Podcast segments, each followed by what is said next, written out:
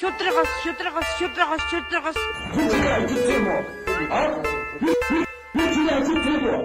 Аржитнэр стач. Тийштэй. Тийш. Тийш. Тийштэй. Монгол Зөвлөлийн хамтын нэвтрүүлгээ гардаг түмэндээ мөргөн сурталчлаа. За сайн байцгаана уу бити сонсогчдоо бити сонс подкастын ч одоо 6 дахь дугаарыг хэлж байна. Аа тэгээд тийм 6 хүрсэн байгаа. Бид 6 хүрчээ. Yeah. За тэг а за sorry. Yeah, тийм зүг жодож хүлээд ярээр. Би толгойгоо ичлээ. А за е е. А манай подкаст одоо юу Stitcher подкастны аппликейшн дээр орсон байгаа. Yeah, we come baby. Тийм Stitcher гэдэг а, одоо подкаст сонсдог сонсох дуртай залуучуудын хувьд одоо гадаадын подкаст сонсдог бол Stitcher-ыг татж аваад бас сонсорой. А Apple-ийн подкастаас давуу тал нь юм бол нөгөө Apple-ийн podcast application чинь өөрөө нөгөө файлыг яг шууд тэр чигээр нь яг нөгөө ерөөсөө одоо 130 мегабайт файл бол тэр чигээр нь татаж оруулдаг. Stitcher болохоор одоо 130 мегабайтыг нэг 40 мегабайт болгоод ч юм уу те. Компресслоод оруулцдаг байгаа. Тэгэхээр утасны багтаамж дата талаасаа ч гэсэн. Тэгэхээр нэг чанар нь бас алдагдаагүй тийм. Тий, ер нь бол чанар нь алдагдаагүй. Тэгээ удахгүй бас Apple дээр орж байгаа. Өө. Apple submission орцсон байгаа тэгээд. За тэгээд манай өнөөдөр студид бас нэгэн зочин ирсэн байна. Аа та бүхэн хоолоогоор нь таньжиж магадгүй Vibe 105.5 FM-д аа одоо Shill Out гэдэг Шил нэвтрүүлэг. авт тэгээд Blue Note гэдэг хоёр нэвтрүүлэг хөтэлдэг байсан. Тийм Inkul Inkul маань ирсэн байна. DJ Inkuline аа бас маш олон гой гой хөгжмийн ивентүүдийг бас хийдэг. Өөрөө бас DJ хийдэг байгаа. Тэгээд бас манай лойчхсны одоо бас нэгэн гишүүн маань ингээ хөрөлцөн ирсэн байна. Йоо. За бүтэнд нь Энэ өдрийн мэндийг. энэ өдрийн мэдээг За. шууд амар офишиал ярьдаг шүү дээ. Тий. Аа энэ яг бас подкастта оруулсан гинтийн байдлаар оруулсан хоёрт баярлаа. Зүгээр зүгээр. Манай юм ер нь гинтийн байдаг л да. Ер нь ер нь айгүй шууд байглаар явчихдаг л да. Тийм тэгээд инкулэр сонь сайхан юу байна да. Аа юу хийж ийн яг шил аут чинь хизээ зогслоо. Ер нь баг 2 жил явсан тий. Тий 3 жил явсан баха. Би яг 2 жил хөтлөөд гараад цаашаа бол яг манай фла тэгээд фла дээр нэмэгдээд гинжин хоёр үйлчлүүлээд А хийсэн. тий штэ тий. Тий. Тэгэл ер нь Vibe FM зарагдаад тэгээд тэдээсэн бүх нөгөө нэг контент хийжсэн хүмүүс гараад тэгээд одоо шал өөр а, радио болцсон мөлий. Анх нөгөө бидний яг үүсгэн байгуулжсэн бидний концепт бол алдагтаад нэг яг бусад нэг Одоо өөр эзэнтэй болсон. тий өөр эзэнтэй болцсон. А, Радио ч гэсэн нүүцсэн мөлий. Оо за за. Тий. Анх бол яг а, B production нас яг гарч ирсэн радио гэх юм уу. Тэгээд ер нь бол яг одоо миний үеийн тэгэл бидний үеийн яг залуучуудын яг хамгийн нөгөө нэг хөгжим сонсдог. Тэгээ хамгийн Тий. Тий штэ. өөрийн гэсэн хамгийн сайн хөгжмийн тесттэй тэгээд ер нь радио бэкграундтай хүмүүсийг цуглуулад яг радиог үүсгэж ирсэн. Тэгээд Тэр чи хэдэн он юм бэ? 15. 15 10 тийм 15 он юм уу? Тийм тэгээд бас яг Монголын анхны яг нөгөө нэг утсаараа шууд сонсч болдог. Радио, байсан, тийм, тийм? тийм радионд нэг байсан. Тэгэд ер нь бол яг буцаад нөгөө нэг одоо чи нэг радио чи яг нэг дуун дуун дур дураараа ярьдгүү мартгүү гэдэг хэлдэг шүү дээ.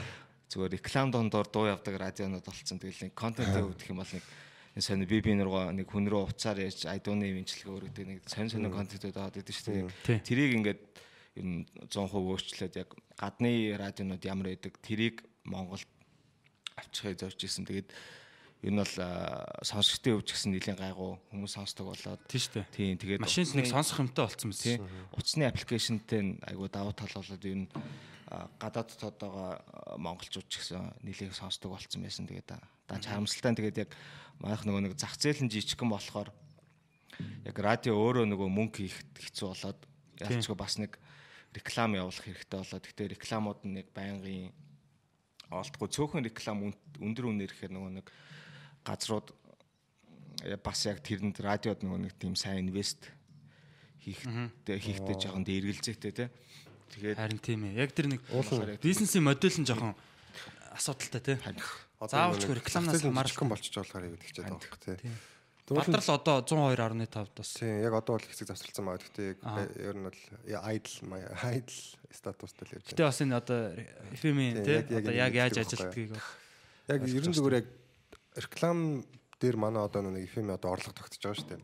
Тэгсэн тэгсэн хэрнээ яг FM-ийн одоо нэвтрүүлгүүд дундаар ингээс FM рекламууд явуулахыг бүр амар дург байхгүй яг. Зарим рекламууд бүр яг shit яг юу яриад байгаа гэдэг бүр fucking бүр ингээс сонсоос уур хөрмөр юм чихэн чиртэй юмуд явдаг. Тэгээд аа яг нөгөө нэг рекламны одоо тэр одоо борлуулалт ямар албаны хүн гэх юм одоо тэр реклам хариуцдаг ажилтнуудын найруулагчийн хооронд өрүүлж тийм ашиг сонирхлын зөрчил байдаг байхгүй. Найруулагч болохоор реклам нэвтрүүлгүүдэд чанартай сонсогчтой илүү гоё мөрөхийг хүснэ.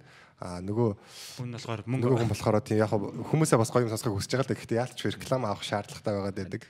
тий. Тэгээ бас яг тэр нөгөө нэг цөөхөн реклам өндөр үнээр авъя гэж яг тэр юу гэлээ ер нь айгуул гайгүй нь одоо хөлбөрний менеж бодож байсан. Тэгээ бол яг Vibe-ийн одоо туршлага дээр бол тий бас байгууллагад бол ер нь нэг тийм инвест хийхгүй байна гэж шүү дээ.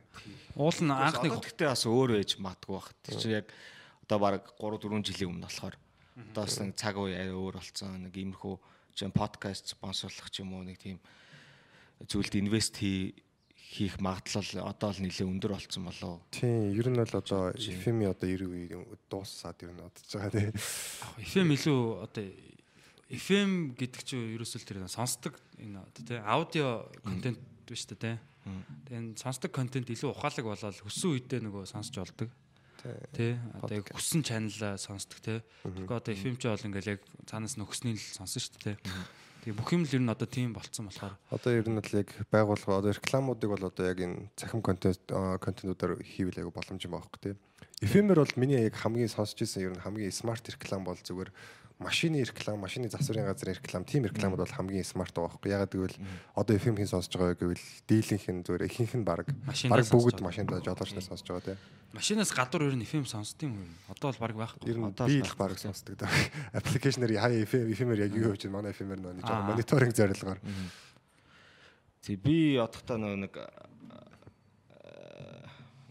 Мон энэ радио ингээд бүр ингээд байхгүй болж байгаа байхгүй болно гэж боддог байсан чинь яг одоо гадны радионуудыг харахад бол стил яг юм хүмүүс сонсогчтой тий Тий. айгүй нөгөө нэг тэрэндээ ач холбогдол өгдөг радио ингээд том хിവэрэ байгаа юм лээ тэгээд байгаад байгаа юм байлээ ч гэж байгаа BBC One хിвэрэ гэнэ. тий Тэр нь одоо- Монголыг Монголтой харьцуулах юм бол тэгэд контентуудыг харж байхад бол яг ихэнх контентууд нь ер нь радиогоороо явахаас гадна бас давхар Тийм цахимаар тий. тийм захимаар YouTube дээр тавигддаг подкаст болж гардаг тий. Видеотой болцсон тий. Тийм одоо жишээ нь наацхийн жишээ юм бол нөгөө Sway шоу the morning. Тийм Sway in the morning. Sway in the morning чи YouTube дээр тавигддаг. Тэгэл стил ингээл нэг уран бүтээлч шин цом гаргалаа шин өөрийгөө промот хийхийг хүсэх юм ба шууд Sway дээр очиод ор- оролцдог ч юм уу. Тэгээ тэр нь стил ингээд амар том зүйл хэвээр байгаад идэг. Тийм хипхоп их юм бол юу би ихэнхдээ дандаа нөгөө нэг YouTube-ээр дандаа радионы радио шоунуудыг үзчихдэг. Тэгэл ихэнх дандаа нөгөө Sway тэгээд Hot 97 Funk Flex, Ibro гэдэргэл. Breakfast Club гэдэг чинь тий. Тийм Breakfast Club. Break- Break- Breakfast Club гэхдээ илүү нэг тийм gossip санагдаад байна. Тийм тий. Би юун дээр а хизээ 10 10 хэдэн онд юм бэ? 15 үгүй 14 онд а, 13 онд заяа. А одоо ээж аваагаа дагаад Майами явж үзсэн байхгүй. Майами тэгээ очиод а, Майамигийн тэр нөгөө тэнд машин ээж аваа машин төрөслөл тэгэл машинаар нь явж байгаа радиогнуудыг сонссон чаа. Аа хөтлөгч нь бол амар тийм цоглог заяа. Ерөөсөө л ингээл бүр ингээд яг DJ байгаа байхгүй ингээд хүмүүсийг бүр ингээд шоуд болж байгаа юм шиг те. Дуунуудаа яагаал дууныхаа дундуур хальт орж ирж ирэл. Ээ инстаграм дээр тэр тэгж битсэн байна. Чи гоё шүү мөн шүү гэснээр буцааж яагаал те. Дуунууд нь яваал. Те бүр ингээд лайв тэр нөгөө үзэгч сонсогч нароо айгу тийм оролцоотой байлгаж чаддаг. Инстаграм дээр тэр тэр тэгээ бичээрээ мичээрээ тэргээл яг шууд те лайв би харж шүү марж шүү. Тэгэл одоо юу гэдэг за одоо ингээд сүүлийн үед яаж байгаа тэр тэрийг яа 50 юм аваа гэл. Тэгээд ер нь айгүй тийм фильмүүдэн сонсоод тахтаа бол амар юу л санагдсан тийм гоё юм цоглог хөгжилтэй байлгаж чаддаг. Тийм тий. Бас нэг яг дижитал платформудаа яг нөгөө одоо энэ traditional нөгөө радиотойгоо аягүй сайн холбоцсон холбож чадж байгаа юм шиг тий. Одоо чи YouTube ашиглаж гин янз бүрийн подкастын аппликейшнуд платформуд ашиглаж гин. Дээрээс нь Instagram, Facebook гэдэг бүгдийн Дээрээс нь сайн зочдууд өдр те янз бүр. одоо ерөөсө ганц яг тэр богино долгионоор ч юм одоо ингээд хязгаарлаж болохгүй болчиход байгаа. Тэгэх юм бол ерөөсө амжилт нь одоо үргэлжлэхээр болчиход. Тэр хязгаалчих юм бол тэгэл нэг Батуулын хоолой хоолой тэр реклам тавьсаар л байна шүү дээ. Чи нэ дуугаа очоо солиултаа. Тий, юу Howard Stern гэж нэг амар хөтлөгч байдаг байсан тий. Хуучны. одоо ч гэсэн Stern show, Howard Stern show явж байгаа шүү дээ. Гэтэ яг нөгөө Howard яг нэг айгу баригдмал үзэлтэй хүн болохоор яг нөгөө жоохон рейтинг нь амар унцгал юм байл л дээ сүүл үед. Гэтэ тэр чинь анх Howard чинь анх эхэлж байхдаа бол Амар FM-үүдийг зүгээр байхгүй болгочихсон шүү дээ. Анх ерөөсөө ингэдэг байсан Howard Stern-ийн show одоо ингээд нөгөө одоо жишээ нэг хотод ингээд явдггүй байж байгаад Howard Stern тэр хотод ингээд явуулаад явуулж эхлэнгүүтээ тэр хотынхын FM-үүдийн дийслийг шаачдаг гэсэн. Йоо shit. Тэгээ бүр ингээд тэр хотын юуг ингээ байхгүй болгоо бүр эзэлцдэг заяа. Тэгээ Howard Stern show одоо л нөгөө Sirius XM нөгөө юуны химэл дагуулын радиогоор явж байгаа л та. Тэгээ Америкт бас машинууд нь бас тийм нөгөө Siriusтэй холбоотой шууд одоо нэг кабелийн юм шиг сардаа нэг төлбөр төлөөд тэгээд шууд одоо химэл дагуулаас юм радионод тэгээ амар хөгжцсөн л тоо тий. Манайд болохоор одоо химэл дагуул гэх юм цаашийн тэгээд одоо л ерөөсө подкастер бол орж байгаа шүү. Сүүлийн үед яг харж хахад подкаст хийж байгаа хүмүүс асар их болцсон байлээ те. Асар их хин цаашийн яг нэг Хуучнаа бодох юм бол аа тийм ээ тий. Анх чин танил мэдрэмж гээл те. баг анхны анхны хэдэн подкастууд энийг те. Тий. Тэгээд э, тэр бол бас фан зүгээр л юм чөлөөт подкаст байсан л да. Одоо болохоор бас яг э, одоо Сэхэтм гэж байгаа нь тий. Unlock podcast гэж байгаа. Аа Our Secret podcast гэдэг нэг хоёр охин хөтэлдэг бас нэг аа юу байгаа подкаст байлээ. Тэгээд өөр чи юу юу байла. Тэгээ нэг хитгэн юм байт юм шүү. Нэг гарын 5 ороонд л багтахаар тий. Тэгээ одоо битгий популяр хит те тэгээд яг жижиг сажиг яг хүмүүс бие дааж хийж байгаа амар олон байгаа хаа. Одоо миний мэдхээр одоо яг энки хийж байгаа, зэвгээ бас хийж байгааг хийж эхэлсэн байлээ. Гэхдээ тэр чинь хамгийн гол нь одоо жишээ нь Apple дээр тэд нарыг сонсч болж байгаа юм. Apple-ийн подкаст нэр. Чи шууд амар флекс гэдэг. Аа. Гэхдээ гэхдээ гол нь өнөг зү тэр одоо чи манайх ч гэсэн тэр тал дээр яг юу одоо ингээд хойноос нь орж байгаа байхгүй тий. Эхлээ шууд YouTube дээр тавьж эхэлж байгаа байхгүй. Уул нь чинь сонсдог формат шүү дээ. Аха.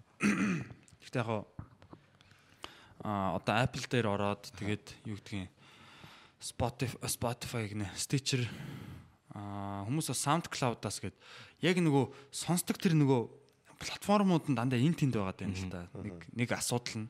Тийм тий. Тийм яг хөө мэдээс нөгөө подкастын өвөг эцэг Apple-ийн подкастн дээр орох хэрэгтэй баг.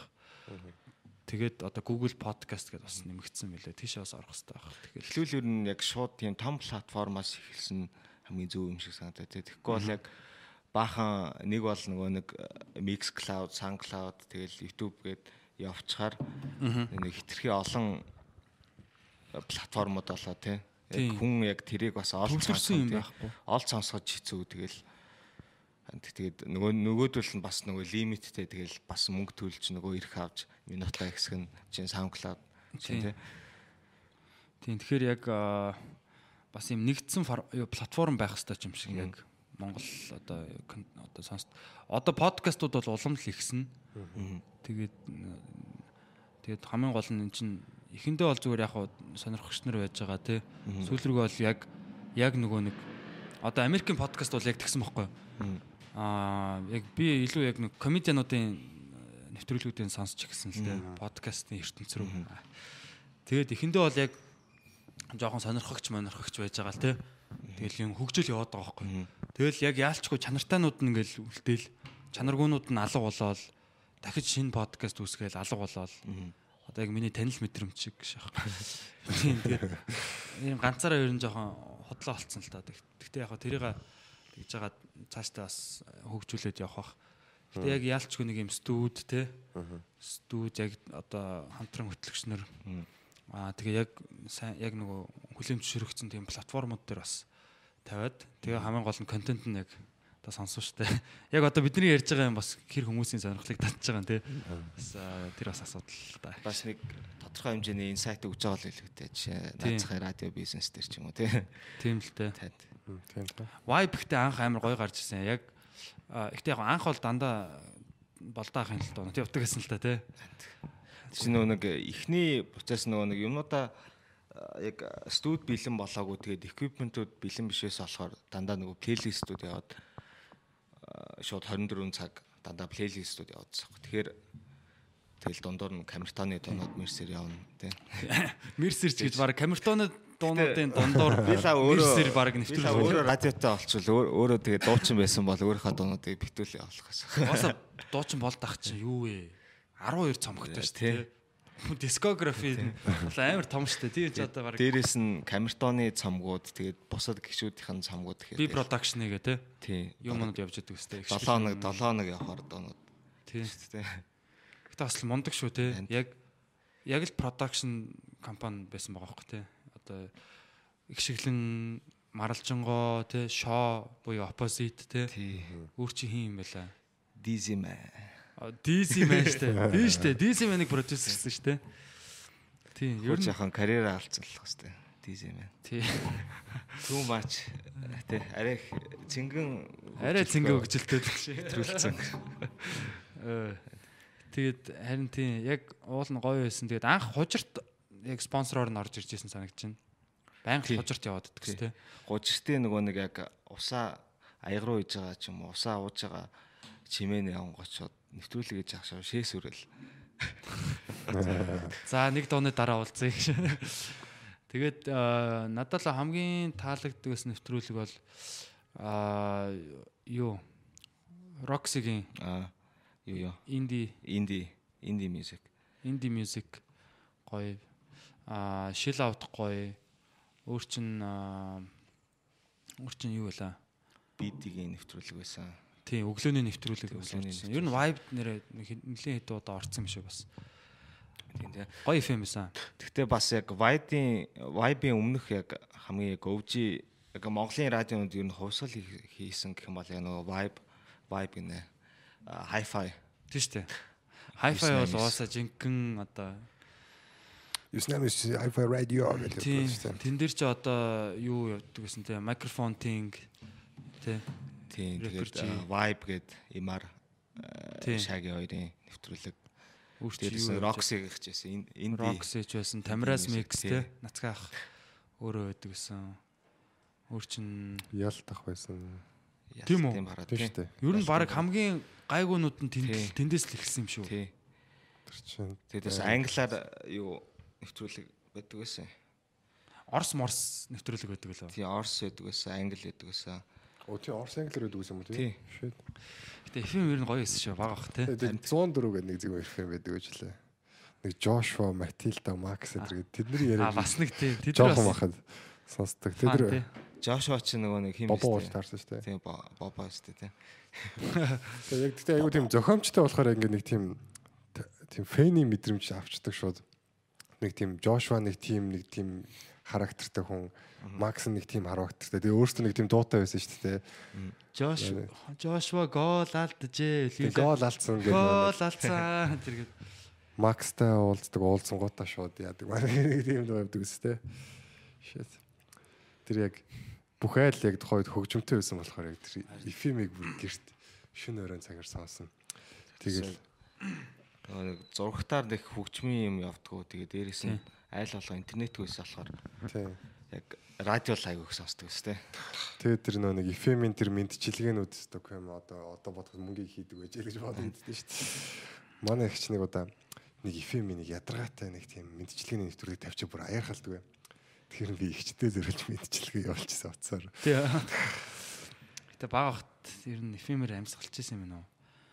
Үлэг гөрүүл үлэг гөрүүл тэн заавар гэдэг тий. Вахахаа. Тэр мэрч өвжи тий. Багт маркетинг бол айгу гойдаг өстэй. Тий. Байтлууд нь Маркетинг руу ярьж нөө уцаараа шууд фристайл хийж мэддэг тий. фристайл хийдэг тий. Энд бас одооны рэпрүүдээс бас зарим нь Тийм спиди тий. спиди фристайл хийжсэн. тий. Өөр чин хин юм бэлээ. Өөр яг ярих юм бол зөндөл хүмүүс байсан юм шиг. Нөгөө хин штэ нөгөө нэг хин оо оо shit. Хүчний нэрийг мартаад байна нөгөө манай Реги залуу Эрэгээ бүжгэлдэг. бүжгэлдэг рэгээ. Мак оо shit за уушлаарай өгшөн. Мач оё. Мачо тий. Мачо эднэр чи бас тэрүүгээр фристайл хийдэг гэсэн. Гэтэ би бол сонсож байгааг л яг мачоч гэж таньдаг л байсан л. Гэтэ тий микрофон тинг hi-fi jam тий. Тий hi-fi. Hi-fi jam бол бас амар байсан. Яг тэр үед чинь яг дөнгөж нөгөө клик клик бүүм гэ гараад ирцэн тий. Тэгэл тэр үед чинь байнга яг Жами чинь эхлээд баажи хүлээдэг байлаа шүү дээ. Тийм үү? Тий эхлээд баажи баажи ямар ч нэг э, радио шоу хөтэлдэг байсан. Аа. Тийм баажи дараа нь жи. Тэгэл ахвал тэгэл Майкл Джексон энэ тэр ашар машар тавиад бараг дэгдэгээс бах тий. Яг өөрийнхөө сонсдгоодаг тавиал тий. Гэтэ гоё гоё гоё. FM тэгээд ер нь ер нь энэ сонсдог юу бол одоо ингээл цаашаа хувьсаал хөгжөөл явах хэрэгтэй л доо. Тэрний одоо дараагийн шат нь бол яг подкаст болчиход байна. Тэгээ одоо улам зах зээл нь бол би бол бэлэн бүр ингээд юу н хөрс нь бол бэлэн болцсон байгаа. Ингээ Гудамжаар Улаанбаатарын гудамжаар явангууд ингээд залуу залуучууд те оюутнууд 10 жилийн хүүхдүүд бүгд чихвчтэй те. Чихвчгүй бол баг баг чихвчтэйгээс ховор болсон дээ. Тэгээд бүгд смартфонтой тодорхой хэмжээний те интернет ордог утастай. Тэгээ интернет нь одоо ингээд 4G одоо удахгүй 5G гээд яхаар яг энэ стриминг энэ юу бол маш одоо хурдтай тарах бах. Тэгээ бид нар бас Тэгээд- дагаад хөгжих хэрэгтэй. Хүн болгон яг өөрийнхөө сонирхлын дагуу бас э, юу л бол юу э, подкастны сонголтууд нь их болчих юм бол бас яг тэг хизээл бол хизээ сонсчин ухраад сонсон тий. Тэгэхээр айгүй давуу талтай болчих жоо. Подкаст бол яг одоо л хүчээ авах Тийм. зүйл Одоо ер нь аваад эхэлж гин л та. хэлж чинь тий. Аа. Тэгээд э, ер нь бас нөгөө яг маркет руудын хувьд ч гэсэн те одоо яг зах зээл одоо юу гэдгийг илүү одоо чинь эфемер яг хэдний хэдийн насны хүмүүс яг хэдэн цагийн үеэр за яг хэд- хэдэн цаг татж байгаас нь уусаа шалтгаалж байгаа. Гэтэ яг хэдийн насны хүмүүс те хүүсний харилцаа тэр нарийн судалгаануудыг авч болохгүй шүү дээ. Тэгэхэд гэхэд бол яг одоо чинь подкастн дээр бол одоо энэ чинь интернетээр явж байгаа юм чинь. Тэр платформудаасаа бид нэр тодорхой хэмжээний юунууд аа, юунуудыг авч болно статистик мэдээллүүдийг те. Тэр маркетруудын хувьд бол энэ маш одоо соргогоор бас хүлээж авах штэ. Аа, Одоо энэгээр одоо реклам, контент маркетинг энэ контентын дээр өөрсдийнхөө одоо жишээ нь смартфонтой хүмүүст юм шинэ аппликейшн рекламж байгаа бол те. Тэгээ бас яг хамгийн давуу тал нь цаанаас нь ямар чин тигинг гэсэн яг тийм нэг гайдлайн өгөөгөө те.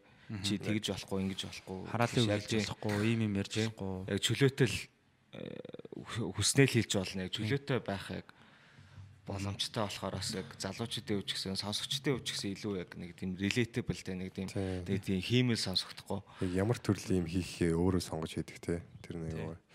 Чөлөөтэй байхыг чөлөөтэй подкаст хийхийг хүсвэл чөлөөтэй подкаст хийж болж байна. Эсвэл айгу тийм чөлөөтэй биш нэг тийм албаны подкастыг бас хийж болж байна. Айгу дураараа байхгүй. Тий. FM дээр бол одоо тэгээд нөө нэг өдөр чинь юу гэдэг газар лээ. Өөрөн телефон. Харилцаа холбооны зохицуулахаар авах. Тийм. Тэнчнээс одоо тэгээд бас гайдлайн өгчдөг те. Тэрнээс журам. сургууль ирд юм шиг л шүү дээ. Тийх ба. Би бас Viber шаа эдэр гэж хэлсэн. Та хэд бас Би бүр нэг байг хэлж гэлсэн. Би хамгийн анхны нэвтрүүлэг дээр э, яг юм ярьж чаад туршлахгүй байсан юм чинь юм ярьж байгаа гацангуудаа писта гэснэ. Телефоноо хаа. На- Би бүр би бүр илэрж яг анх ингээд ороод яг тэр чинь 2 сар орчим болж исэн юм. Яг би бидаж эфир хариуцдаг болсон байхгүй нэг хэсэг өглөөний эфирийг тэгэл нэг мэдээ уншдаг байсан. Тэгсэн чинь манай нөө хуучин яг арайд тохон туршлагатай хөтлөгч охин ирдэг байхгүй. Тэгээ би мэдээ мэдээ унших миний хамгийн дург ажилласан за бүр. Текст уншиж ингэж нөөдг нь яжих заримдаа нийтлэгчт ингээд буруу бичсэн байнга тэрэн дээр нь би өөрөө сандарж байгаа багийг хацаж төгдөр баалран за. Тэгсэн чинь нэг удаа манай нөгөө нэг арайд туршлагатай охин ирдэг хөрөд ирдэг. Тэгэхээр нойлоо хамт унших уу гэл бүүн баяр тэгээ хамт хамт уншдаг байхгүй. Тэгээд нэг нэг мэдээ ээлжлэл амар цаана нэг л амар тийм мэдээний юм сүртэй аяа бал. Бид гарчлаг уншиж өгч байгаа. Тэгж тэгжсэн аа юун дээр л миний бүр инээ төрөөд болтгоо. Тэгэл би өстө ийшээ харчаал ар- хажууд шиг нүрээ нуучаад инээгээл гэдэг нөгөө өхнөөсөө Гэсэн чи ингээд миний чихвчин сонсож байгаа нөгөө өхний хоолой нэг л жоохон жоохон инээд ингээд орж ирэл эхэлж байгаа. Аа shit болохгүй би одоо яг болох хэрэгтэй гэж тал. Царайгаа төлөв болгоол яг ингээл мэдээгээ буцаад уншиж байгаа байхгүй. Тэгэл унш дуусчаал дахиад инээд өрөө багддаг. Чинь нөгөө охины чаал яг яг ингээл тэсгүй инээд ороод ирж байгаа байхгүй. Тэгсэн яг жоохон инээд орж ирсэн. Тэгээд нь гоё юм шүү. За за одоо өстө болохгүй шүү гэж бодчихвол. Тэгсэн чинь яг дараах темп бүр ингээд тэсгүй бүр гэд ингээд мөн цаашаа гана Бүр юм уншиж байхдаа. инээц байхгүй. Биш би би би яг уншиж байхдаа биш дууссан баг та. Тэгсэн чинь нөгөө хүн чинь яг мэдээ уншижсэн нэг текст хаяад инээчтэй. Тэнгүүд нь би нөгөө текстийг нь үргэлжлүүлж уншаад би амар өөрөө тийм байдалд оруулчаад өөрөө амар аварж байгаа юм шиг сонсож байгаа хүмүүстээ сонсогдож байгаа шүү дээ. Тэгчээд би бүр заа яста энэ одоо яг тоглох энэ одоо яг тоглоом шоглоом биш болж байна энэ хэрэг сэтэрлээ гэж бодоод. Тэгээ дахиад үргэлжлүүлээ уншижсэн чинь юу яхад бүр ингэ тэгтээ заримдаа ингэ инээд эхэлчихээ бүр ингэ зогсоход өргөцөө гэдэг. Тэгээ би заа би ер нь баг микрофон унтраач босоо гараа авчиг гэж бодсон байхгүй юу. 0 орж бүр татчих өгтлээ инээ гэж бодоод. Ямар мэдээ байсан тэр нь. Тэгээ тэр мэдээнийхээ контентс биш байсан байхгүй. Зүгээр л инээж болохгүй үед инээж байгаа нь. Тэгээ өөр юм дээр нэг юун дээр шилний тэнийг юм дээр энэ төрчөөс. Тэгсэн чи яг дараах тэр яг тэсгүй ингэ инээсэн чи манай хүн яг мэдээг уншиж байхдаа бүр ингэ гэд алдаад инээсэн за тэр нь яг ямар юм уншижсэн гэхээр нэг цагтаа нар хоорондоо муудалцаад би би нэг нэг цогсон чинь нас орсон гэсэн мэдээ уншиж таарсан байдیں۔ Ее. Тэгсэн чинь нөгөө шууд цаанаас ингээд баах хүмүүс тэр заад найруулагч өрөөр орж ирээ. Та унтраа зогсоо. Би яг юу яах гээд микрофон унтраагаад босох гэсэн чи байхгүй нөгөө яг бит хоёр мик байнга нэг өөр өөрс нэг би дандаа нэг дөр микрофоноор ярьдаг гэсэн байхгүй. Тэгсэн чи манай хүү яг нэгийг авцсан байсныг би мдээгүй шууд нэгийг дараад унтраасан чи нөгөө уншиж исэн хүүхдтэйгээ мэд микрофоныг унтраацсан цаа. Up болж би бүр яг тэр өрөө бүр ингээд ёо яа. Йоо, тэрийг сонсчихсан хүмүүс бол үнэхээр гоё байсан чи манай найзууд найзууд сонссон байдаг шээс бүр ёо. Nice, nice. Shit бүр би зүгээр тэр өдрийг үнэхээр 4 сарын нэгэн байгаад байсан бодлоосаа гэж бүр маш их хүссэн бүр. Жогон байж буцаагаад микрофон асааснаа тийм. За ингээд манай 4 сарын нэгний пранк байлаа энэ гэж хэлсэн бол ямар гоё вэ гэж бодоод. Шээ би зүгээр өөрийгөө хаалгацсан гэдэгт амар ихтэй байсан тийм. Тэгтээ хаалгадаагүй л таацаар. Shit. Зүг зүг. Тэг яг харин тэг яг жоохон хэцүү те. Одоо тэгээд торгол мургул одоо тэдэн сарын тэдэнд яг тэдний тэдэн цагийн эфир тэдэн минутан дээр яг шаа гэж хэлсэн гэд бас яг ирдэг л бах та те. Гэтэ бүр тэрийг яг байнга тэгээд сонс- сонсоо сууж идэг юм байдгүй л үүд. Хянаа сууж Би яддаг. аяг болоодаа хэлчихсэн яг санаатай санаандгоо тэгээд. Нэг олд сонсоол яг нийлүүлээл нэг таргуул ячт юм шиг. Аха. Тэгэж мод. Тэгээд vibe дампуурсан юм гэж. Тэ. Хараал инкүүл хараал. Торгуулт өсөр байгаа. Йоо. Юу одоо чинь подкастыг бол яг зохицуулахад хэцүү л дээ. Яг тэгэхээр интернетийн чөлөөтийн орон зайд Тийм. байгаа учраас тий. Бүгднгийн хяна гэдэг хэцүү шүү дээ. Одоо чинь FM дээр бол очиод тэр юу одоо шүтэр одоо нэвтрүүлэг те тэр юу долгион цацж байгаа тэр юуг нь одоо эрхийг хасч болно шүү дээ. Подкастыг бол тэгэж болохгүй шүү дээ. Тэгээд онлайн орчин тэгээд хин юу хийж гинөө хянахад хэцүү юм чинь Тий. тэгээд гэрээсээ баг подкаст хийж байгаа хүмүүс зөндөө Тий. Студиэс хийж байгаа тэгэлээ тэр хүмүүс рүү олж очиод наатаха зогсоо гэж хин чийлэх тийм ирэх байхгүй юм чинь. Тэгээ зогссон ч тэгээд өөр газар очиод хийчих шүү дээ. Харин их чөлөөний газар юм чи интернет чинь интернет. тэгэхээр дад л биш бол. Тий хятад бол хэцүү л таа. Манай Монгол улс бол нэр үнэхээр эрх чөлөөтэй гэдгийг бол Аазтай бол бид нар бараг нэгт орж байгаа Яг хаа. энэ бүс нутагтаа ер нь яг тэгдэм шүү те. Яг нэг Орос хятад хоёрын хооронд нэг энэ коммунизмын далай доторх ардчлал гэдэг юм л шүү дээ. Тэгээ бас яг хүмүүсийн одоо э, дижитал орчинд байгаа яг хүмүүсийн эрхчлэн арай ихтэй байгаа юм санагдаад байна надад. Яа. Э, Зүгээр яг нэг гачаачин постууд оруулаад тэрийг цаазал мазал гээл авах мал тийм нэг Аха. яг зүгээр бас нэг тэр хүмүүсийн нэг responsibility байгаа шүү дээ тий. нэг одоо чинь эмч хүн одоо өчтөр өчтөр гэхэд нэг эмч хүн зүгээр одоо Монгол эмхтэй хүмүүс гадаад хүнтэй суугаад байна. Баха пост хийгээд оруулсан оруулсан. Энэ одоо яаж их орноосоо Тийм мөн. тийм тэрнийхэн доор нь бүр юм 10 жилийн багш би юм сталкер шатсан бүгдийг харж байна. 10 жилийн багш хүмүүс хүртэл ингээд тийм цаазал маазал гэдэг юм их цаан. Цаазал.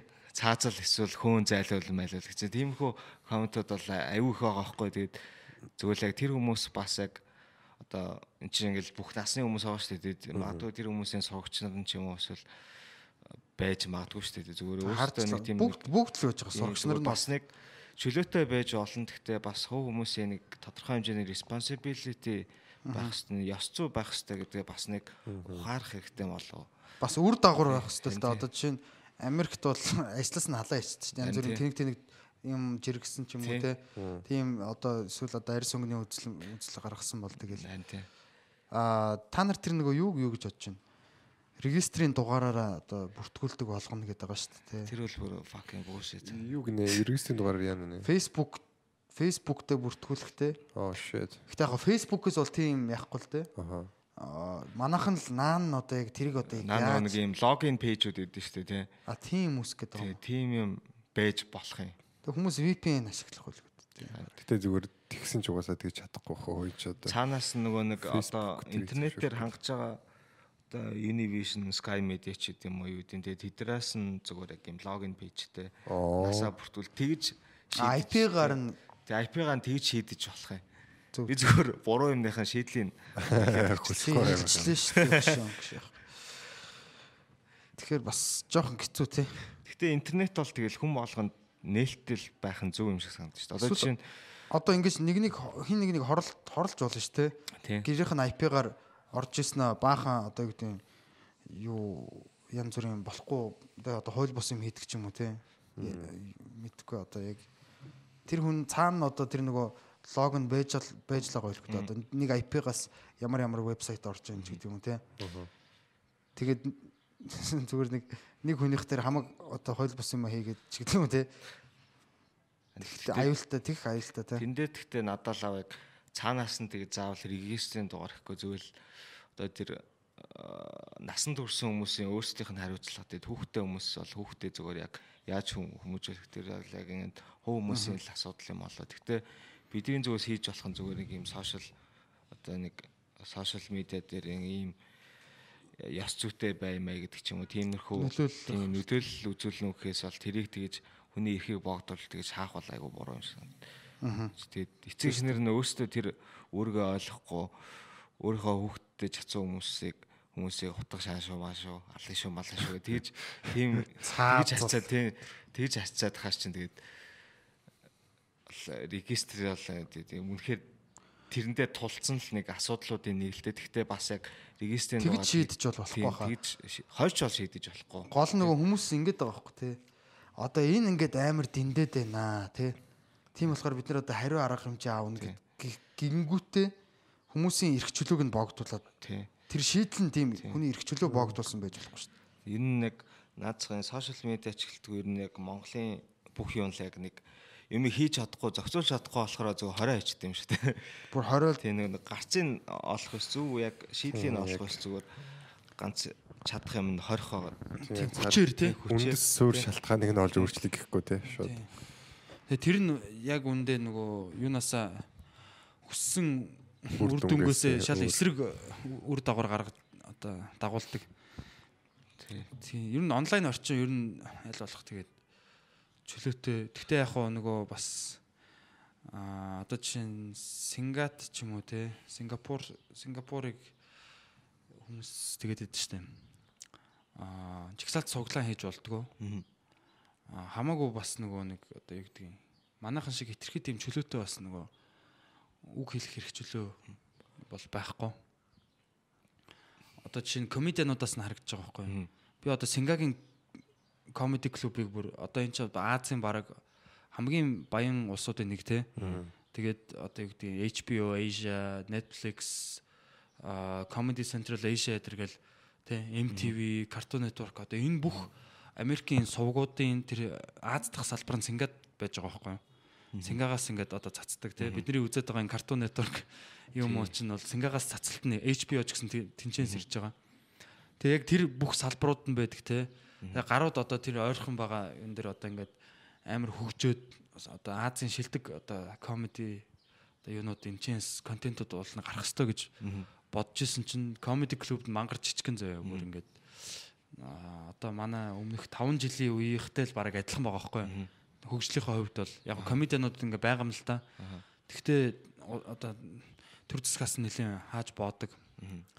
Аа, одоо жишээ нь сошиал медиагаар өөрсдийнхөө тэр одоо бид нар ингээл бичлэгээ шууд хийгээл тавьчихдээ шүү дээ тий. Тэр шиг тавьж болохгүй. За. аа одоо ингээ олон нийтэд ингээд үг хэлэх тэр юу ингээ богдмол. Тэгснэ одоо хэд 100-аас дээш илүү дээ.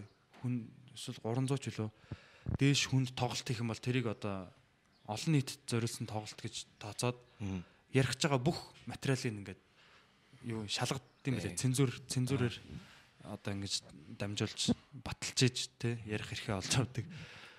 Тэгэхээр яг хятад бас тийм заяа. Хятад бол бас одоо амар юутай шүү дээ те. Тий. Одоо хаалт болттой.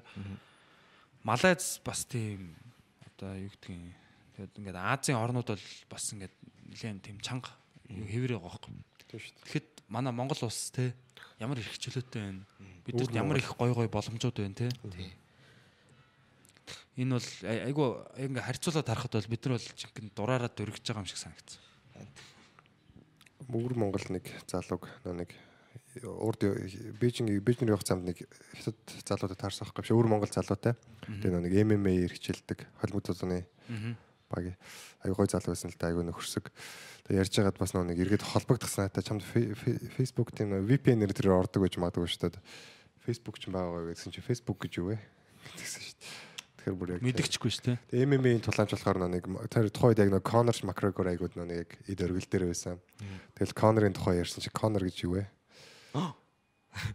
Дэм. Аврагын нийтдэг Яг- шүү дээ. Тэгэхээр айгүй яг нөө мэдээллийн тал дээр айгүй хаалт болттой л гэдэг юм шиг үлээ. Эсвэл чи яг тийм хаалттай үнтэй дарсан уу? Би нэг лоочсноор бид нөө хөхөт явсан шүү дээ. Тэгэхэд хотын клабд бол нөгөө дижнер нь бол сонсдог хөгжмийн хувьд бол яг одоо Монгол дижнераас бол баг илүү шахуу айгүй олон төрлийн хөгжим сонсдог. Тэгээ гарууд юугаар сонсдог гэсэн чинь SoundCloud, Mix Mixcloud-аар аа, сонсдог. Гэхдээ нөгөө VPN ашиглаж байгаа болохоор яг нөгөө таалагдсан дуунуудаа татхад айгүй хэцүү байдаг гэл тэгж ийсэн. Тэгэхээр яг нөгөө нэг урлагийн тал дээр арай өөр матгуулдаг. Аа тэгэхээр хүн хүн бас өөр болох л та тий. Зарим нь нэг тийм сонирхолтой, зарим нь VPN татаад үнэхээр яг бүх юм олж авдаг. Тэгээ Бээжингийн яг онгоцны буудлын модал дээр нөө Big Brother is watching you гэсэн бодвол хүмүүсцэн хүмүүс явж идэг юм байна. Хятад хүмүүс. Тэгээ би гайгүй юм байна гэж. Гэхдээ яг хятад нөгөө нэг Big Brothers watching you гэдэг хэрэгжих гээд байгаа юм шиг тэгээ нөгөө нэг аа Хэрэгжсэн биш үү? тийм social юу лээ. Нэг face face recognition. Хүнд хүмүүст үнэлгээ өгдөг. Тийм, Камераар хянаад те. Black Mirror-ын нөгөө нэг season эдийн Одоо жишээ нь хүн байнгын дүрм зөрчдөг те.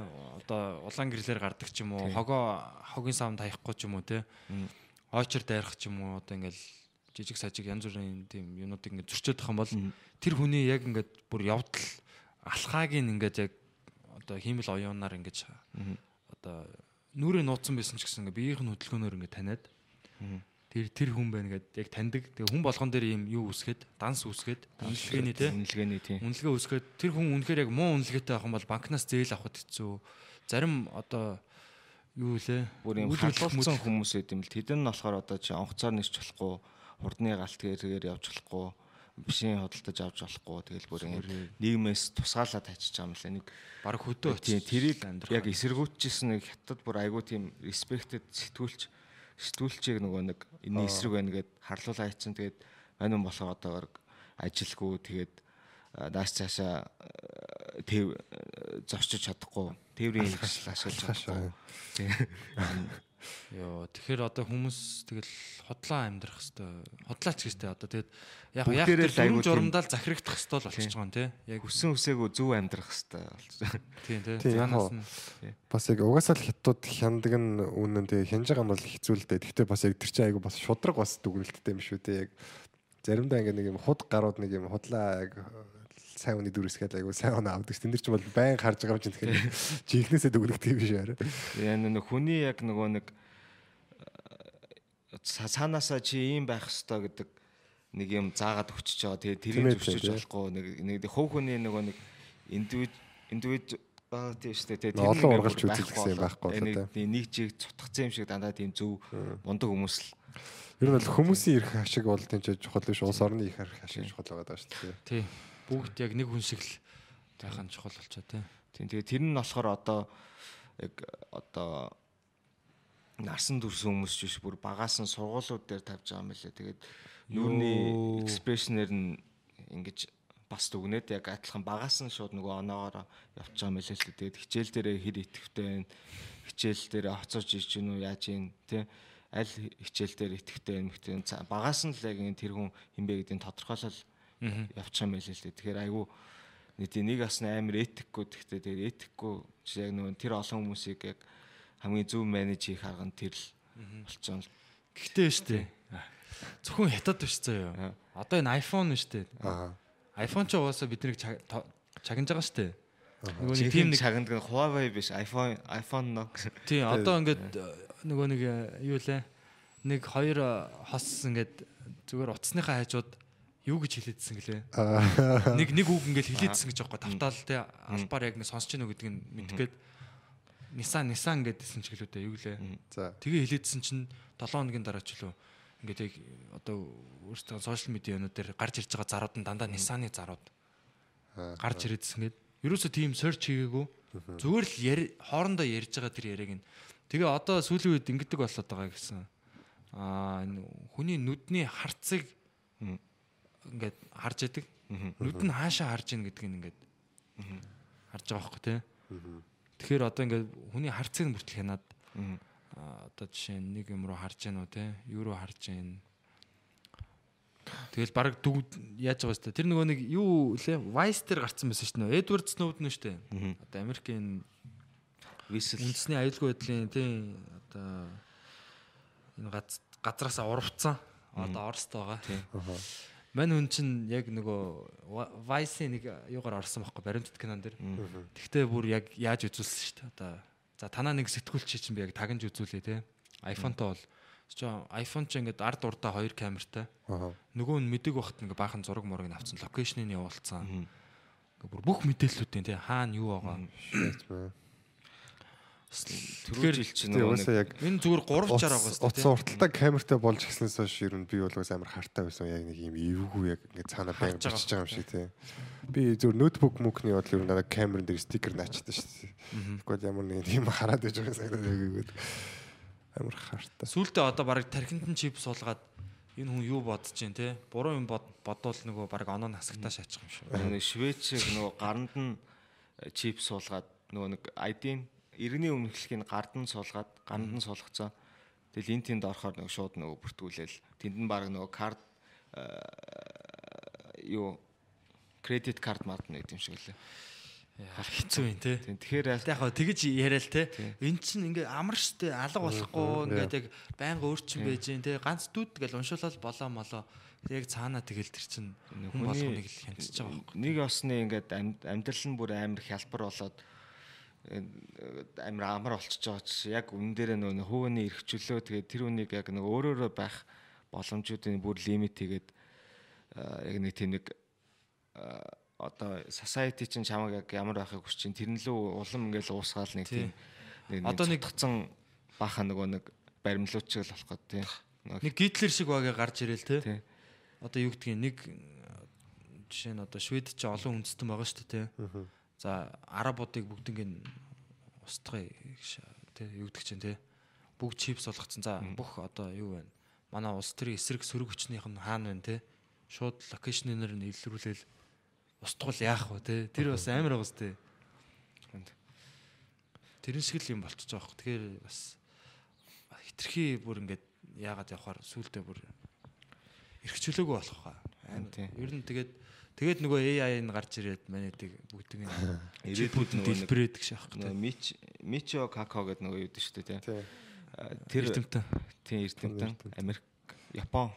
Япон гаралтай ирдэг. Япон гаралтай Америк. Тэр нөгөө нэг юу нэр технологийн ирээдүйд технологи ямар байхыг нэг forecast хийсэн нэг интервью ясах гэх тэрнэр болохоор ирээдүйд хүмүүс нөгөө нэг AI компьютер нь бүр юм жижиг нүдний ленс болоод нүдэн дээрээ зүгээр юм ленс зүгээд бүх нөгөө нэг Siri мэри юу гэдэг тийм нөгөө нэг смарт туслахууд тэгэл компьютер бүх юм ингээд нүдэн дотор нь ингээд явж гин гэд тэгж яриадсан. Тэр гэхдээ баг миний бодлоор ирээдүйд баг хэрэгжиж маадгүй л Уусаа хэрэгчих юм. энэ прототипууд нь нөгөө наацхан нөгөө Google-ийн Google Lens мэс гэд хэрэгжээд эхэлсэн тий.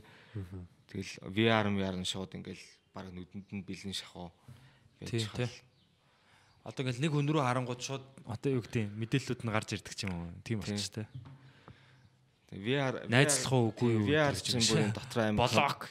community-тэй нөгөө йога мога хийдэм байл шүү дээ. VR зүүж хагаад нөгөө виртуал орчинд хамтдаа нэг өрөөнд орж байгаа.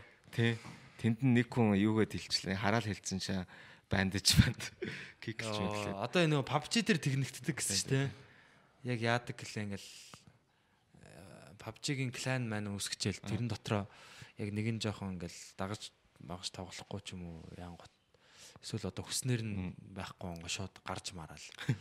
Тэнгүүт нөгөө хүмүүс нь үгүй чи буцаад ороод ирээ гэж араас нь гуйж мууж оролдог ч гэсэн юу гэдгээ бүр алей алей юм. Одоо яг нэг тийм банддаг тэнэгддэг тийм. Гэтэ одоо технологич гэсэн тэгээд яг нэг хүний л юг хүний тэр нэг араншин те бол зүгээр өөрчлөгдөхгүй. Технологи нь хөгжсөн ч гэсэн яг тэрүүгээрээ илрээл явж нэг нөгөө адгуус нь бол Тийм, яг нөгөө байж л сэтгэл нөгөө нэг emotional тий. инер бист. эмоцоор шийдвэр гаргадаг хэвээрэл авах хэлэх.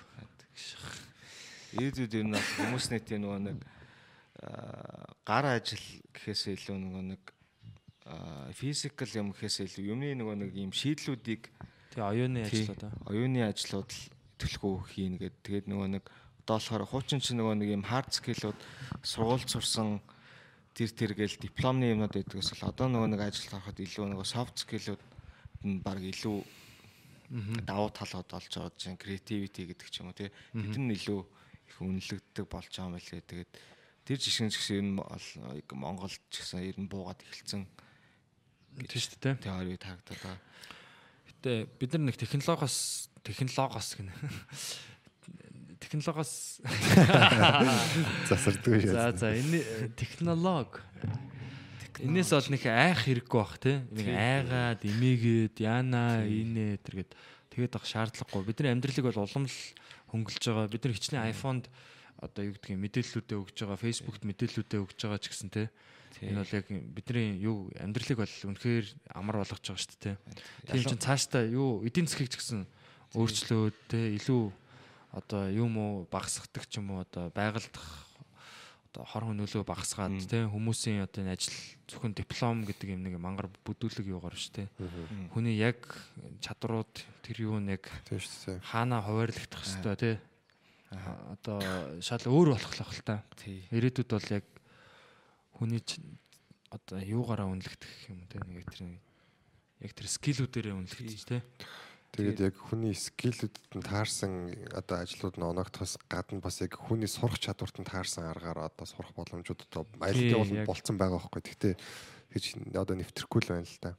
Тэгээ бидний хувьд хамгийн давуу талтай нь яг бидний ажууд бол ингээд технологи бол Монголд бол бусад орнуудыг бодвол ямар ч тийм нэг э, бүр нэг амар хараа хяналтгүй шууд ингээл аваад ирчихсэн шүү дээ. Айгуу давуу талтай хаана юу э, ямар технологи вэ? Монгол тэрийг оруулж ирэх амархан бид нар ч гэсэн тэндээс тэрийг ашиглах амархан. Ер нь бол айгуу том давуу талтай. Тэгээд залуучууд бол тэрийг айгуу сайн ашиглаж байгаа болоо гэж бодод байна. Тэгээд одоо чинь 5G технологи одоо хятад хамгийн түрүүлж ингээд орж ирэх гээд Монголд бол яг ойрхон юм чинь хурш юм чинь Монголд орж ирэх нь баг илүү Америкас ч юм уу те илүү баг хурдан байж магадгүй.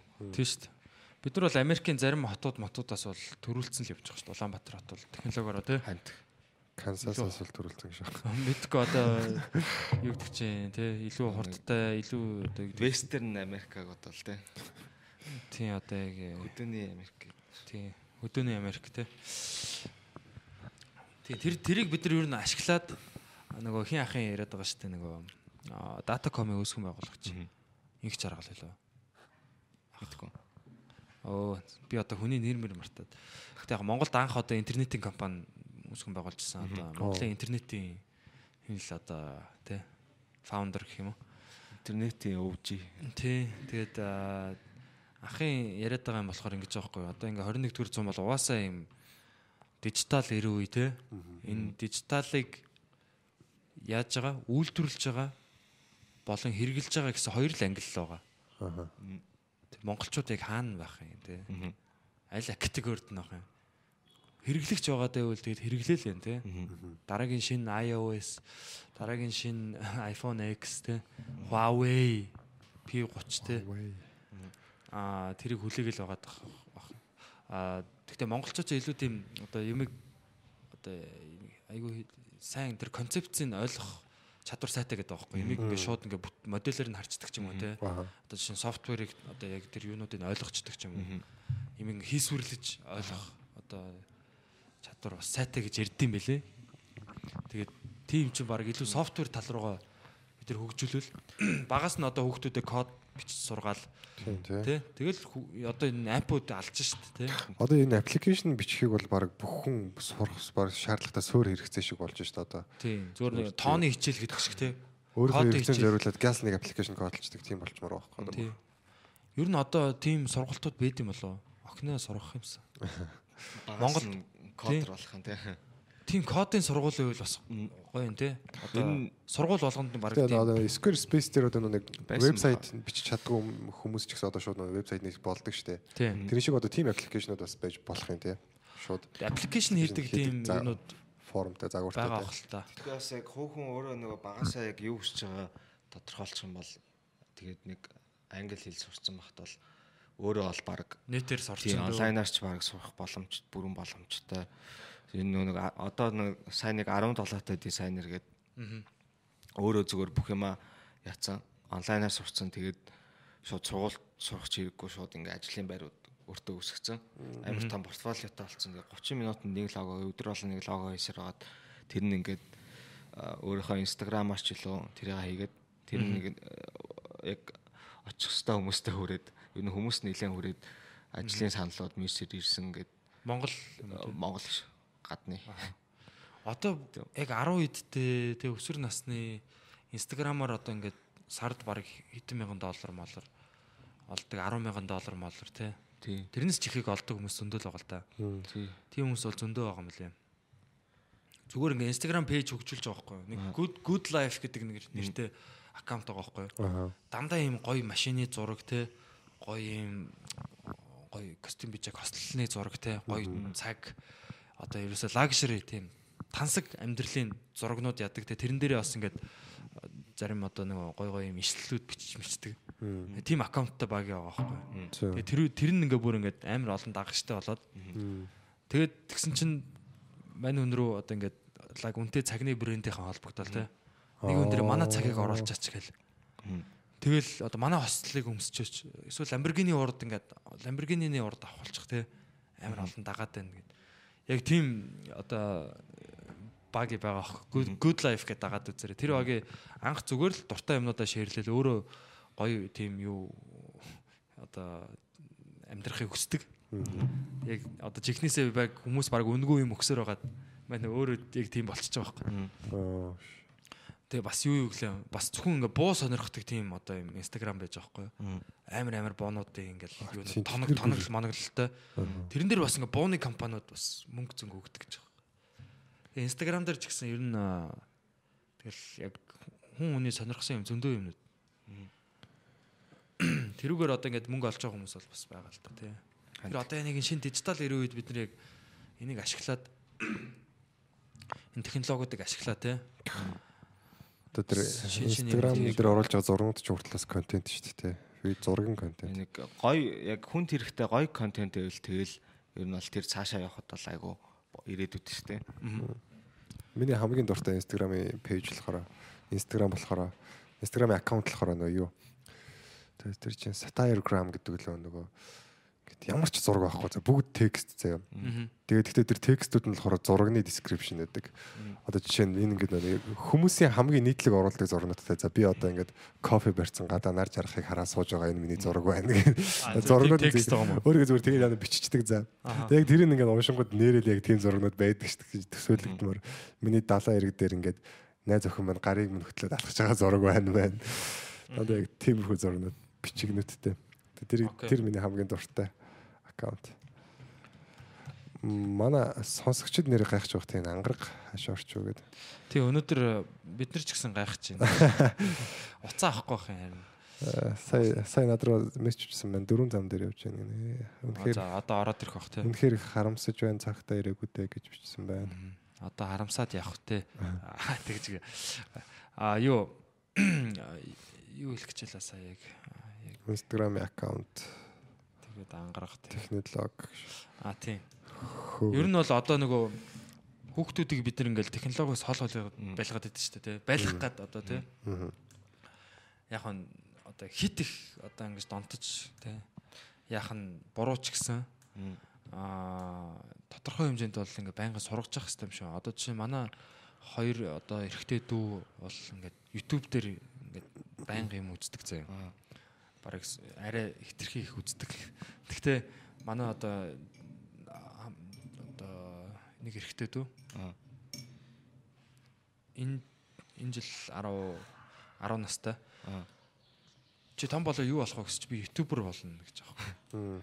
Тэг үздэг ютуберүүд нь дандаа нөгөө нэг тоглоом тоглолдог тий. Тоглоом тоглоод нэг болонд нь орилоод идэг баг гэж ярьж шүү дээ. PewDiePie. PewDiePie одоо PewDiePie-ийн зүгээр копинууд амар их байдаг тий. Тэгэл янз бүрийн тэнэг тэнэг тоглоом тоглоод тэгээд хамгийн гол нь тэр тоглоомоо ингээ аа тэр гэж мэл тий.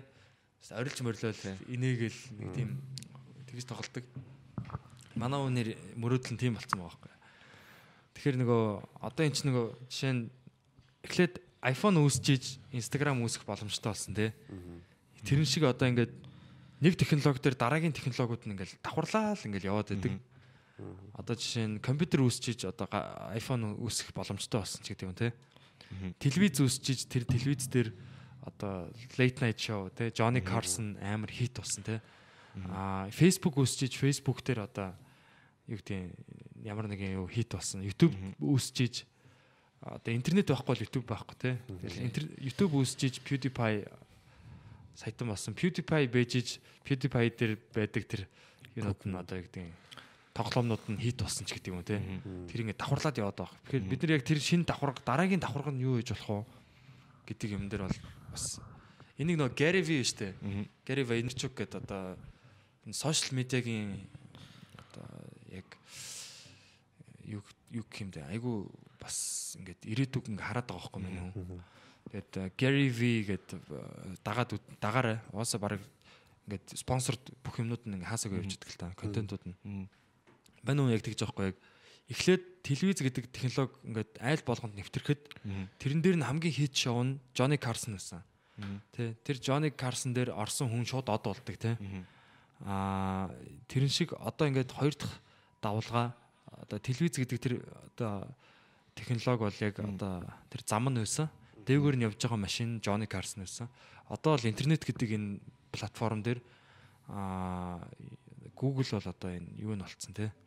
Одоо тэр замын одоо юу авдаг замаас татвар авдаг тэр нь баг юу нь болцсон. Дахиад платформ дээр дахиад нэг платформ үүсгэж байгаа байхгүй те. Facebook ч гэсэн яг тийм платформ. Facebook руу ороход хэн хамгийн од нь байх вэ те. Тэр платформ дээр ажил. Одоо YouTube дээр ороход комедиг хайхад UB comedy л гарч ирэх хэвээр. Эсвэл Хүмүүс тэрүүгээр л ойлгох хэвээр ч гэдэг юм. Тэр яг тэр нэг юуг ингээд сайн тэрний төлөө одоо жишээ нь газта ундаа ингээд хүмүүс Coca-Cola те гэж боддог шиг л ерөөсөө тэрнтэй яг тэр платформ дээр л эзэгнэх хэрэгтэй гэдэг байна.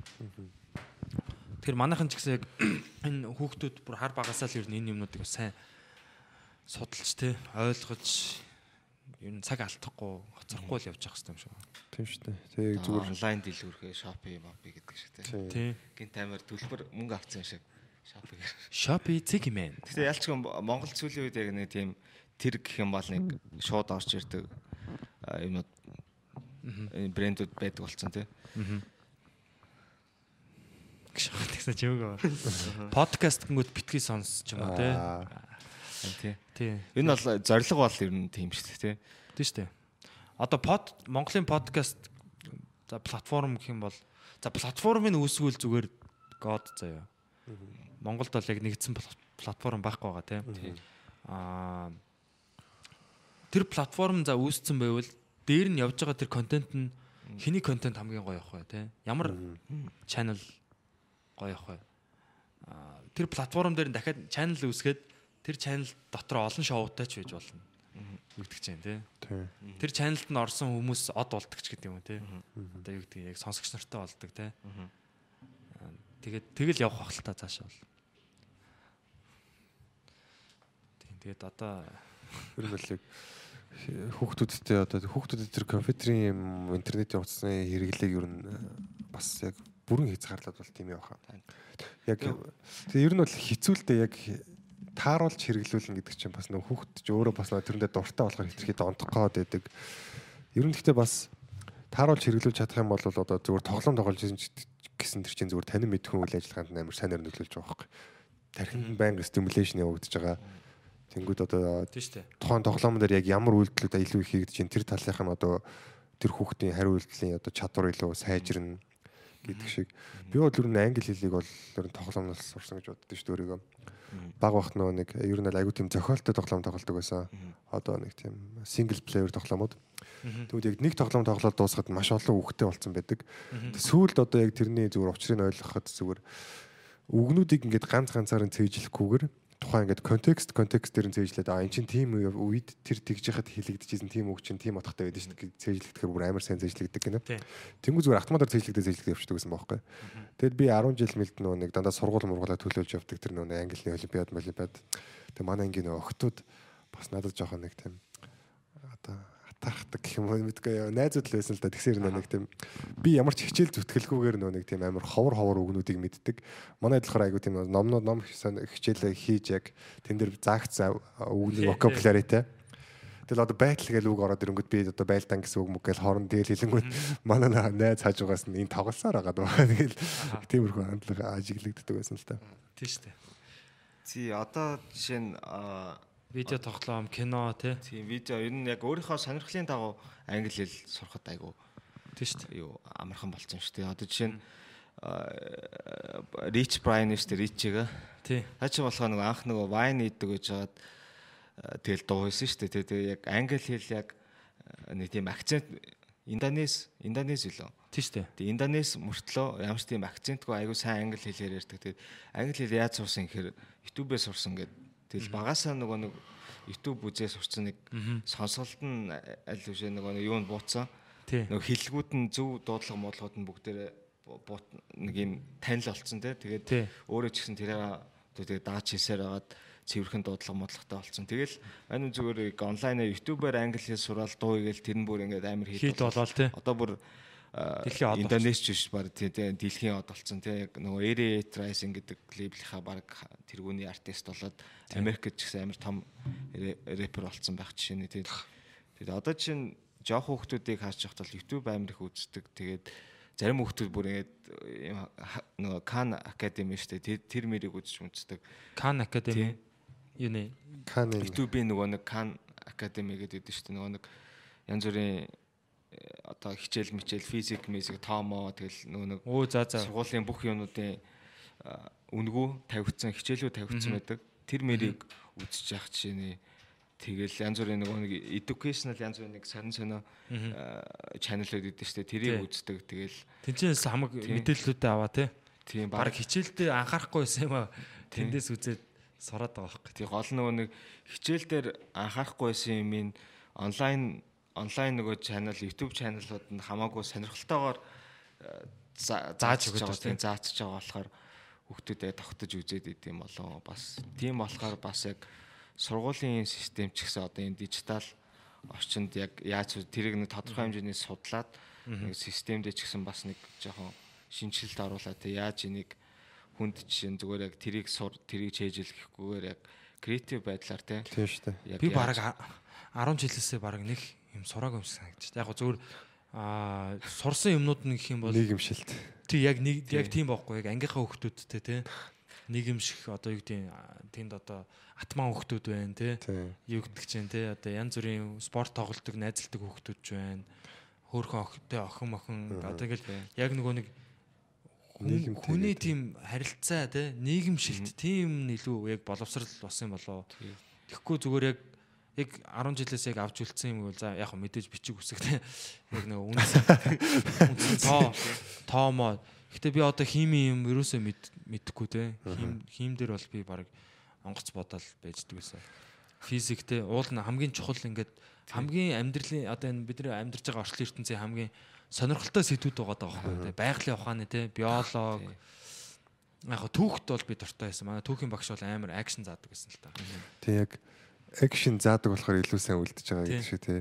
Одоо нөгөө нөгөө хүний 6 мэдрэх 5 мэдрэхүйн одоо аль болох зүгээр тэр 5 мэдрэхүйг аль болох олон оролцуулж те юм заах тусмаа илүү сайн үлддэг гэж аахгүй одоо жишээ нь за одоо хичээл дээр заахад ч юм бол сонсох байж болно ууших байж болно Зодож заана. арсны мэдрэхүйгээр те Тий. Тэгэхээр одоо яг түрүүний хиний инкулегийн ярьсан шиг одоо тийм контентууд бүр маш их байгаа байхгүй одоо YouTube дээр тий. Одоо simple history гэдэг түүхэн үйл явдлуудыг ингээ 3 4 минутын дандаа ингээ ярьдаг за. Англиар л та тэр тэнгууд одоо тэр хичээлийг зүгээр үзчихсэн бол би бүр яг тийм агуулгаар үзчихсэн бол би бүр яг түүхийн хичээл дээр бүр алж явах байж яг. Тэгвэл одоо яг манай яг болцоо яг болцлын систем бас яг бас цаана учиртай л байдаг баг. Гэхдээ зүгээр надад бол яг юм 45 минут орох хэвээр цаг 30 минут орох хэвээр гэдэг нь надад амар таалагддаг. Тэгвэл багш нар яг тэрэндээ тааруулаад ингээд яриагаа ингээд агуулгаа ингээд сунжруулангууд одоо нэг хүүхдүүд чи их хвчлийн ингээд анхаарал төвлөрөлт нь маш богино. Тэгсэр энэ амар идэвхтэй ажилдаг тарихт болсон байгаа шүү дээ. Тэнгүүд тэр хугацаанд гэж анхаарал нь төвлөрч тогтож үлдэж чадахгүй байхгүй. Тэгэхээр яг маш богино хугацаанд тэгж заах боломжтой байхад одоо яг энэ нэг хуучин арга барил одоо ер нь халаж халагдах болсон л гэж бодож байна. Одоо ер нь 45 минут юм үздэг хүн байгаа мó? Тийм шүү дээ. Маш хурдан. Яг гоо манай подкастыг заах гэж байна мэн сонсдог. Яг энэ ч нөгөө нэг өөр юм хийж явах та. Тэг хингээ сонсож байгаа тий. Гэхдээ одоо жишээ нь манай YouTube-ийн ингээд дундаж YouTube сувгийн дундаж ингээд видео үзэлт нь үзэлтийн харангууд 7 минут гэж байгаа байхгүй юу? Тэгэхээр тэр нь болохоор комеди видеонуудыг тий одоо яриа. ингээд бүх видеонууд манай чинь цагийн бичлэг байгаа.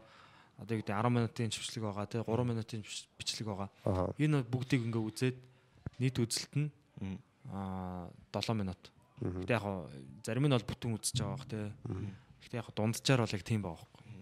Хичнээн фаны юм байсан ч гэсэн тий. Яг манайх одоо нэгт амар бас супер бичлэгүүдээ бас тавьдаг л дээ гэж. Тэгээ одохгүй гой гой супер бичлэгүүдээ гаргана. үн төлбөргөө Тийм тэгээд төлбөртэй Гэтэ яг тэр мэдээлэл дээр суурлаад ер нь энэ контентууд ер нь богинохон хүчтэй. Хүнийг уйдаахгүй л байх хэрэгтэй юм байна те. Улам л багасаад байгаа. Олон цуврал те. Гэхдээ тийм ялангуяа тэр нэг боловсролын видеонууд бол бүр яг тийм богино баймар байгаа хөөхгүй тий. 4 5 минутанд үзэл ингээл ойлгочдөг. Анимашнтэй, зураглалтай тэгэх юм бол бүр амар үр дүнтэй байгаа. Олон жижиг таслаач юм. За тэгээд үндсэн ко-хост ирсэн байна маань. Жохнахгүй бол. За. Окей. Инкултэй Инкул баярлалаа. одоо явах гэж байгаа юм уу тий подкаст. Тий. За дуусгаж амжсангүй тий. За Тий. тэгтээ манай инкулаас гоё. Тий, тэгээд ажилт нь амжилт. байгаа гэж ажил угаас хажууд юм чаа. Тий.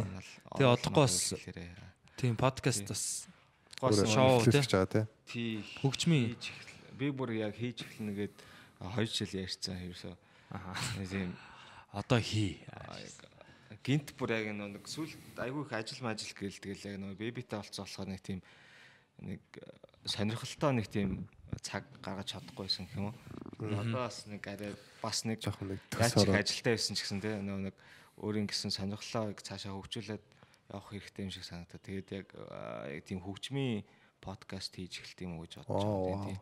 Nice. Бас нэг одоо яг подкастуудыг харахад их дандаа тийм ток шоу тэгэл. Тий наа чи айгуу тэгвэл хэрэгтэй подкаст шүү дээ тий. нэг бас нэг өөр подкастын зах зээл донд бас нэг өөр шал өөр нэг тийм урлагийн ч юм уу тий хөгжмийн бас филдүүд байгаа даа тий.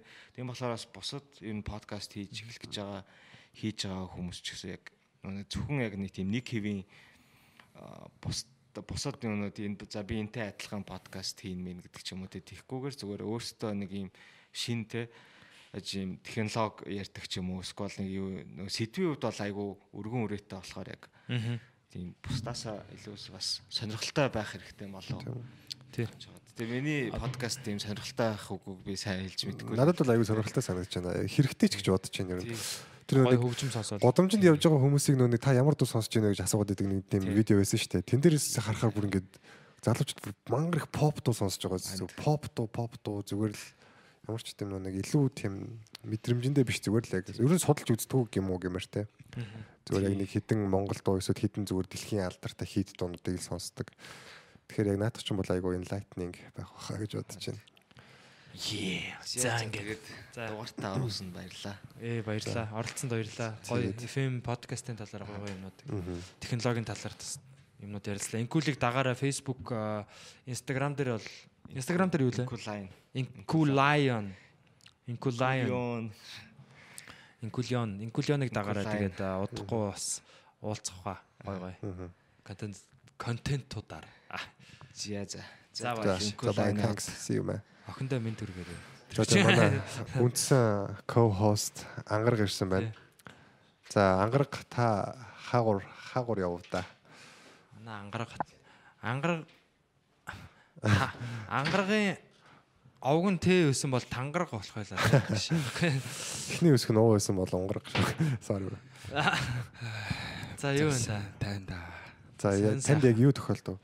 Надад доо аа онцгой байна. Тийм шиг үнтэй дуу мөр бүр цааш орсон шүү дээ. Яг яг юу болчихоо. You okay man? Юу юу юу босын байхгүй зүгээр. мөргсөн юм уу? Гэхдээ би зүгээр подкастаас хоцорчлаа. Тэгээ өөлцсөн Харин яг нүд чинь бүлтгэсэн юм шүү. Өөлөө шүү. Тэгээд нэг утасныхаа дог хаачиж тэгээд нэг цаг унтчих гэсэн чинь 8 цаг. нэг цаг биш байсан байна. Тэгээд сэрэд цагаа харах мэдрэмжээс яг үнэхээр талаас хөхмөр санагдлаа л да. Тэгээд үхсэн үг шүү. Тэгээд наашаа тэгээд амар За за одоо тайвшир. Дахиад тайвшир. давтахгүй сонсогчдод уучлаарай, батуучлаарай, батрал уучлаарай. Зүгээр зүгээр. Чамаг чамаг тайвшир. Байхгүй байсныг анзаараагүй хөө. Муухай тий. Жок шүү. Яга бид нар хоорондоо бие биенээ ингэдэг юм. Гэтэ хоцорсон юм чи одоо тэгээд. Тийм ээ. Аа түрүүний нөгөө Datacom-ын захирал инх бат юм биш үү? Аа. Тэгээ хар хором дижитал компани ерөнхий захирал инх бат дээ инх бат гэдэг. Ахыг ахын нэрийг бас одоо буруу хэлж Аа байна. энэ хүн юм шүү дээ. Тийм энэ ах чаан одоо одоо Datacom дээр манай танил мэдрэмж цэг хэмээний домен харьяалагддаг. Вау. Танил мэдрэмж цэг хэмээн ташуу зураас битгий сонсгийн орхон бол манай бүх дугаарууд татаж авахар байгаа. Аудиогоор нь зүр аудиогоор нь шууд татаж авах авахыг хүсэж байгаа бол тийшээ ороорой. А Stitcher дээр орсон байгаа. Тэрийг бас дахин давтан хэлье. Манай podcast. Stitcher дээр орсон байна. Stitcher for podcasts гэдэг Google юу Google Play Store а юун дээр ч гэсэн байгаа. А App Store дээр ч гэсэн байгаа. Тэгээ одоо ингээ өөрсдөө подкаст ингээд юм аппликейшн дээр харах бас гоё харагддаг юм байна. Харал та одоо ингээд орсноо. Bitky Sons гэдэг англиар бичнэ. Тийм стичер ихтэй ч подкаст хийдээс юу вэ? Орсон байгаа маа. Окей. Тий. Аа 5 эпизод тавлаа орсон байгаа. 5 эпизод 4 5 байгаа мэн тий. 4 5-нд орсон байх юм. За 4 5-ыг линкийг нүүж гисэн тэгвэл одохгүй аппетит хийх нь байна. Yeah. Тэгээд аа За за тэгээд өөр ч гэсэн сайхан. байж байлгүй дээ. Бай сая баахан юм ярьлаа. Энэ бол Технологи боловсрал тийм боловсрал тий. Ер нь бол FM цахим контентын тухай маш их ярьлаа л да. Тийм. Манай бад бадрал инкул хоёр чинь одоо FM-ийн бэкграундтай. Инкул чинь Vibe дээр Shell Out гэдэг нэвтрүүлэг 2 жил гараа хөтөлсөн. Хипхоп хөгжмийн, хипхоп R&B хөгжмийн нэвтрүүлэг. Тийм байгаа. Тэгээд аа аа ойрд та хэд юу бодож байна? Би би л дасгалаа өдөрт одоо 2 удаа хийж эхэлсэн байгаа. Аа. Нөгөө 15 минутын дасгалаа. Яг ямар дасгал хийж байгааг харахыг хүсвэл аа тэгж. Шалтан шимпанзе. Шалтан шимпанзе гэдэг юу Instagram дээр миний одоо аккаунт байна. Тэрүүгээр бас одоо Үй үй нэг өдөр өдөр алхасаад ч юм уу те. Яг өдөр болгон лайв хийгээд байгаа цаашаа хүний хүмүүсийг бас тэгж залхаж болохгүй л те. Яг дасглаа бол хамтдаа ингээд яг лайв те үзэгчдийн өмнө бас хийж байгаа. Тэгээд одоо энэ тэр бол 15 минутын дасгал 16 хэлийн тухайг өргөөд тэ swing гэд ингээд савлдаг дасгал байгаа. Тэр яг ингээд боовороо яг ингээд яг түлхэж байгаа юм шиг харагддаг л та. Гэтэ яг үндэ хүний гоёны булчин, өгцөг тэ нуруу одоо нурууны доод хэсэг энэ булчингуудыг ажилуулдаг тийм булчин байгаа. Тэгээ яг ингээд боовороо түлхэж байгаа юм шиг харагддаг. Тэгээд тэрийг үзхийг хүсвэл тэгээ kettlebell workout гэдэг интернетээр хайнгуут бол зөндөө олддог л доо. Тэгээ туухай их амар юм аа яг ингээд ерөөсө бүх юм хийчихэж байгаа байхгүй. Ерөөсөө л яг тэр swing-ийг хийж хахад л хідэн ч болчин ажиллаад байгаа юм тий. Clean press гэлтэй. Тэгээ шиг өргөөл маа яхад бас болчин. Гэтэ тэр аа 18. Аа 18. Аа 18 бага багаар байгаа шүү дээ. Ер нь бол 10 16 гэл чигш 18 биз дээ. 16. 16. Тэр доошо байгаа шүү дээ. Ер нь. байхгүй нэг л байгаа. Ее. Тэрийг би 230 хэдэн мянгаар авсан. Тэгээд анх авч байхдаа амар үнэтэй санагдчихсан. Гэхдээ одоо ингээд бодоод тахаар бол би амар мөнгө хэмжсэн. 236 мянга. Тийм. Ганц. Тийм амар үнэтэй байд юм уу? цул 16 хил төмөр. Гэхдээ тэр төмөр төмөр бол ингээд алга болохгүй байхгүй тий. Бараг манай хүүхдүүд хүртэл тэрүүгээр дасгал хийж болно. Тэ яг нэг төмөрнөө ч нэг юу гэдэг шүү дээ. бодвол одоо амар нэгт үнэтэй эзэлхэн багтаа болохоор л л үст тий. Тийм биз тэгээд бах тий. тийм тэгээд яг яг үнтэй санагдчихж магадгүй. Гэтэ яг өөрөө тэрийг өдөр болго ингээ хийгээд яах юм бол аа тэрнийхээ нөгөө нэг юг үн цэнийг гаргаж авах юм бол тэр чинь яг урт хугацаанд бол мөнгө хэмнсэн болчихж байгаа юм л да. Жимд явж яснаас тий. Гэтэ бас яг заримдаа ингээд юм төлбөрийн төлсөн юм илүү үнцэнтэй байгаад байдаг л та. Жишээ нь бол ном гэхэд би нөө нэг ном уншдаг таблеттэйсэн аахгүй. Тэгээ нөө нэг нийт дээр ингээд хамаг хэрэгтэй хамаг сайн гэсэн ревьютэй нөө нэг сонсч ирсэн номнууд цуглуулдаг. А тэгсэн ирнэ яг нөө мөнгөөр олж авсан номнуудыг болохоор яг ингээд аваад тавьсан байж байгаа нөө physical book-уд байгаа шүү дээ. Тийм номнуудыг ингээд аюу тийм яг заавалч унших хэрэгтэй санагдаад байдаг. Нүдэнд харагдаад байдаг болохоор ч зэрэг юм. Тэгэж бас уншдаг байсан. Тэгээ яг нөө нэг тэр э, миний тэр таблет чинь яг 200 хэдэн яг өөрт зориулсан тийм яг номнууд байсан шүү дээ. Тэгэхээр уншсан нь бол яг 50 орчим бол хавцаал байгаа. Тэгэхээр бүтэн биш л дээ яг хаа. Энэ дутуу яг хэрэгтэй хэсгээс нь уншсан ч юм уу те. Та хоёр дасгалаа хийж гинэ. Хийж байгаа. Би би бол яг бэлгүүсээс доош маш бол юу хийхгүй байгаа л да. Юу нэ? Бэлгүүсээс доош юу хийхгүй. Бэлгүүсээс доош тасгал Уран ерөөс. ойлгогдож. Хөл бол жаа ч хийхгүй. хөл бол аягүй жаа солоод. Шийдэж гэж. Би яг фитнестэй явж гүйгээгүй байна. Дээгүүр бол яг хаа зүгээр гизтэл цуналттай бол би өдөр нэг за боёлын нэг онжод бол хийдэг хөөх цаал. 12-оор нэг дөрөв мөрөв ч юм уу тэгэл болохгүй бол 10-аар ч юм уу эсвэл хаяа гайгүй бол 15-аар ч юм уу. Тэгсгэл тиймэрхүү л үү. Тэгэл яг нэг өдөр болгон хийж байгаагаасаа дараагийн өдөр нэг за өнөөдөр 20 сунасан бол маргааш за 25 те 25 ч юм уу нэг дор амарч байгаа дахиад 20 ч гэдэг юм те. Тэг харин хэд Өдөр болгон л ер нь гол нь тэрийг хэмжиж явах хэрэгтэй юм лээ. Хэмжээд тэгэхгүй хүн ингээ хэмжихгүй зүгээр ингээ тоолохгүй ингээ сунаах ч юм уу те. Тэгэх юм бол харьцуулах юуг болчихно. Одоо хэмжилтгүй болчихно. Тий одоо тэгээд 10 мароос нь явал тэгэл дөрөв удаа ич юм бол тэгээ гой ингээ удаа ингээ гой ингээ заавал олон байх хэрэгтэй биш л те яг гой ингээ Чанартай. тий яг ингээ салтагаа тултан дэлгэж байгаа сүнийх хэрэгтэй. Тэгэхээр чинь мэн шпагат сууч. Яг ямар булчин дээр ажиллаж байгаас л хамаарал яг байрлалууд нь өөрчлөгдөн л да сүнийхт бол. Бадрал яаж байна? Аа, би нөгөө нэг YouTube чаналынхаа юугаар одоо хийж байгаа. Гэтэ сайн нөгөө сүлд хамар гамрит болчоод нэг хэсэг нь доош харангууд нүүр яг инээд байсан. 2 3 хоног өнччөө. Тэгээд яг сүлд өчигдрөөс эхлээд яг нөгөө тасглаа хийхгүй болохоор бүр нэг юм алдагдаад байгаа санагдаад хи- хийцэн л дээ. Тэгсэн чинь хийчингүүд яг буцаад өвчин илүү амар хүндрээдлээ. Гэтэ өнөөдөр бас дахиад хийцэн. Маргааш гэсэн нь бол хийчихэл гэж бодож байгаа л да. Гэтэ яг тэрний тэр залуугийн юу өөрөө ч амар шалтгаан тоочихгүй зүгээр эксперт байхгүй өөрөө.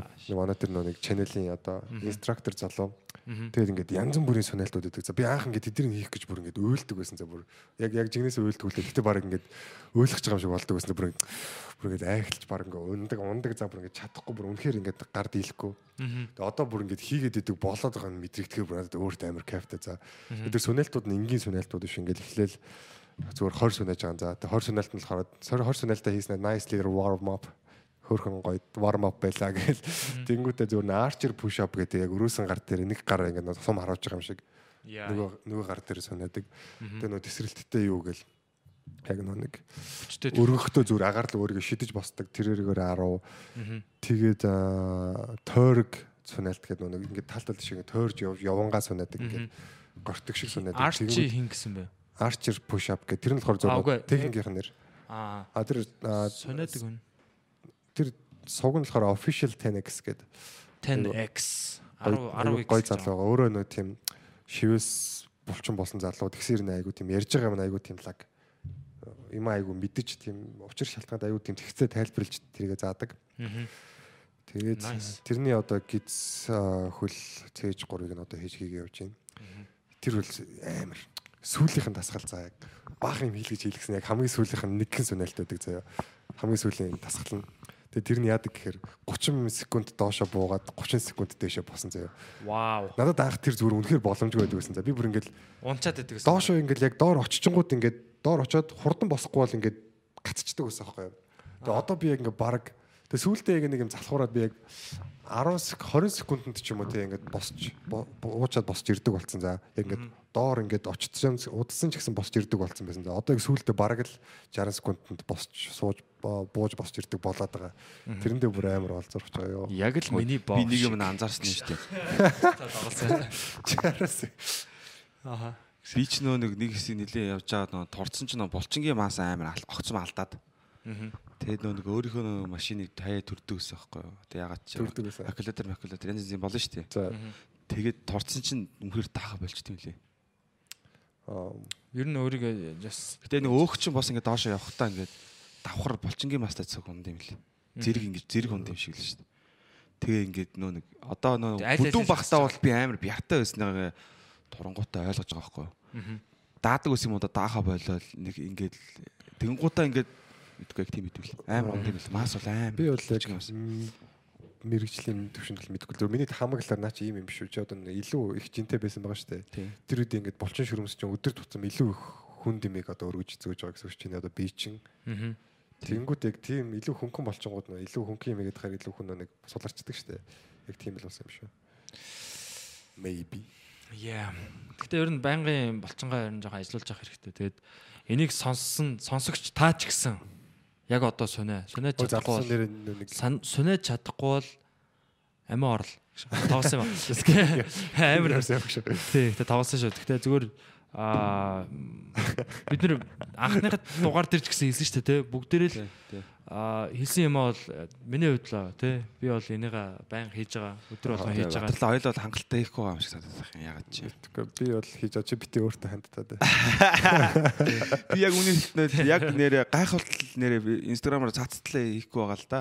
Гэхдээ яг би бол батагийн бичлэгийг хараад сандраад би хийж байгаа. Яг үнэ хэлнээр. Тэгвэл сайн байна. Хүмүүс сандарч байгаа бол сайн л байна. Тий уус тэгээд болохгүй л дээ. Бас Тэгж харчаад хараагүй юм шиг гэж болохгүй. Тий. Би бол ер нь харж байгаа харж Нэг байгаа. ёсыг бодож нэг 20 санаадаг үсттэй. Тий би одоо л санаж Ёс байна да. анч. Уусаа яг Орпийн офс дээр сүүлж жоохон суугаад байна. Тэгэл уусаа суугаас өмнө ингээд жоохон дасгал хийхээр ингээд жоохон амсгаад л ингээд гоё байдаг л та. Тэгээд нөө толгой цусны эргэлт штэ. Толгой штэ. Тэгэхгүй бол нэг ингээд мөр ингээд яачдээ штэ.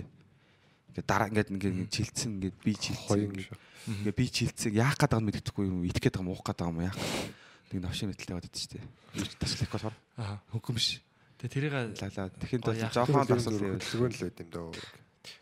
Яг хөдөлгөөн хийхгүй байгаадахаар бүр нэг тийм массаж хийлгэмээр юм. Тэ, одоо энэ- хэцүү гэдэгтэй нэг юм чилээл бүр ёо. Тэг гоё хиймээр. Би тэгтээ фитнес зүгээр гүүгээс гүүгээ сонголт л юм. Өөр Тэр чинь хөлийн юм бол болж- хийхгүй. болж байгаа шүү дээ. Зүгээр тэрийг одоо хий гэж. Just just fucking do it. Арай сууха болов. Зүгээр зүгээр өглөөр цэртгэл яг жинкнээсээ А зүгээр. тийм манай хоёр бас нэр өглөө орой эрт сэрхний асуудал. ажилласан шүү дээ. өглөө бол би харьцангуй 10 гэж сэрдэг байснаа бол аа, 9 болгочоод байгаа. Оо, Болоо шүү дээ. 9 Тийм. байхад ер нь айгу пол юм санагддаг. Яг өглөө ажилтал биш бол. Тий. Аа одоо миний одоо яг зориод байгаа ч 7:30 шүү дээ. Гэтэ 7:30 яг гоо маргаашнаас ч гэсэн 7:30-аас би хүчээр сэрж чадна л да. Нэг амар одоо яг тийм онгоцны бодлоор явах ч юм уу те. Өөрөөр дөрөв мөрөөгөл сэрдэг л дээ. Гэтэ зүгээр энийг яг өөрийнхөө яг өдөр тутмын хэмнэл болгомоор байгаа. Тэгээ 9 9 одоо тэгээ 8 руу оруулна. 8-аас эхлээд тэгээ 7:30 7:30 бол яг болно гэж бодож байна. 12 гэж унтаал 7:30 гэж босоод тий хангалттай цаг гэж бодож байна. 7:30. 7:30 гэж бослоо. Би заслаа, нүрээ угаалаа, сэргэлээ, кофе хийж уулаа, шууд дасгал хийлээ, хөлсөө гаргалаа, усанд орлоо. Гарч ирлээ, өндөг шарж идлээ. Сүүл би сүүлийн үед хоньны сүүл хийж байгаа. Тэ дуртай болоод байгаа. Нэвлүүлж чинь. Уурах сайтай. Ер нь тийм. Тэгээд өглөө цайгаа уугаал тэгэхэд нэг за 8 болж явах. 8:30 болж ивэл бас nice л. Тэ. Тэгэхэд манай эхнэр охин хоёр ер нь дөнгөж сэрж идэг л та. Тэгэхээр аа, эхнэр охиноос л төрүүлээ босчмоор байна гэж. Ихнэр охинтойгоо л өрсөлдмөр байна. Харин тийм манай жоохон хөвч ямар байна. Тэг жоох хөвгт авир тусчдаг шүү дээ. Тийм эрт босоод бүр ингэ шууд аа гүүж мүгэ те. Мэд бүр босох гэж зүр амтан болж идэг. Жоох өөртөө хийдэг байсан. Өөрөө өөртөө юм ярьж ярьж байна. Яг нэг өглөө ингээд сэрчдэгтэй амар ирч хүчтэй. Тэгэл ингээд нар мар тусцсан ихчнэр михчнэр унтаж мунтаад what the fuck гэдэг юм. Ингээд босоод ихчээс ирээд ингээд өгдөгээд тэгснэ өөрөө гадаа гарч ганцаараа тоглож тоглоод. Жохон бах тэр нь жохон хөх тэр нэг айгу тийм ирч хүчтэй байдаг юм шүү. За за тэгэд э, подкаст маань бас хангалттай бас явлаа. Тэгээд аа бүгдээрээ те гоё юуга энэ нөгөө зорилтоо зүгээр сонсохгүй бид нар чинь бүгдээрээ хөгжинэ гэдэг байгаа шүү дээ. Би бялтраа хөгжүүлээ, Оюун өөрсдийнхөө санаагаа өгч үү. оюун санаагаа хөгжүүлээ. Өдөрт одоо аа гаргаж байгаа үр бүтээлээ Нэмэгдүүлээ тийм ээ. тий нэмэгдүүлээ те өдөрт одоо би бол амар залах байсан.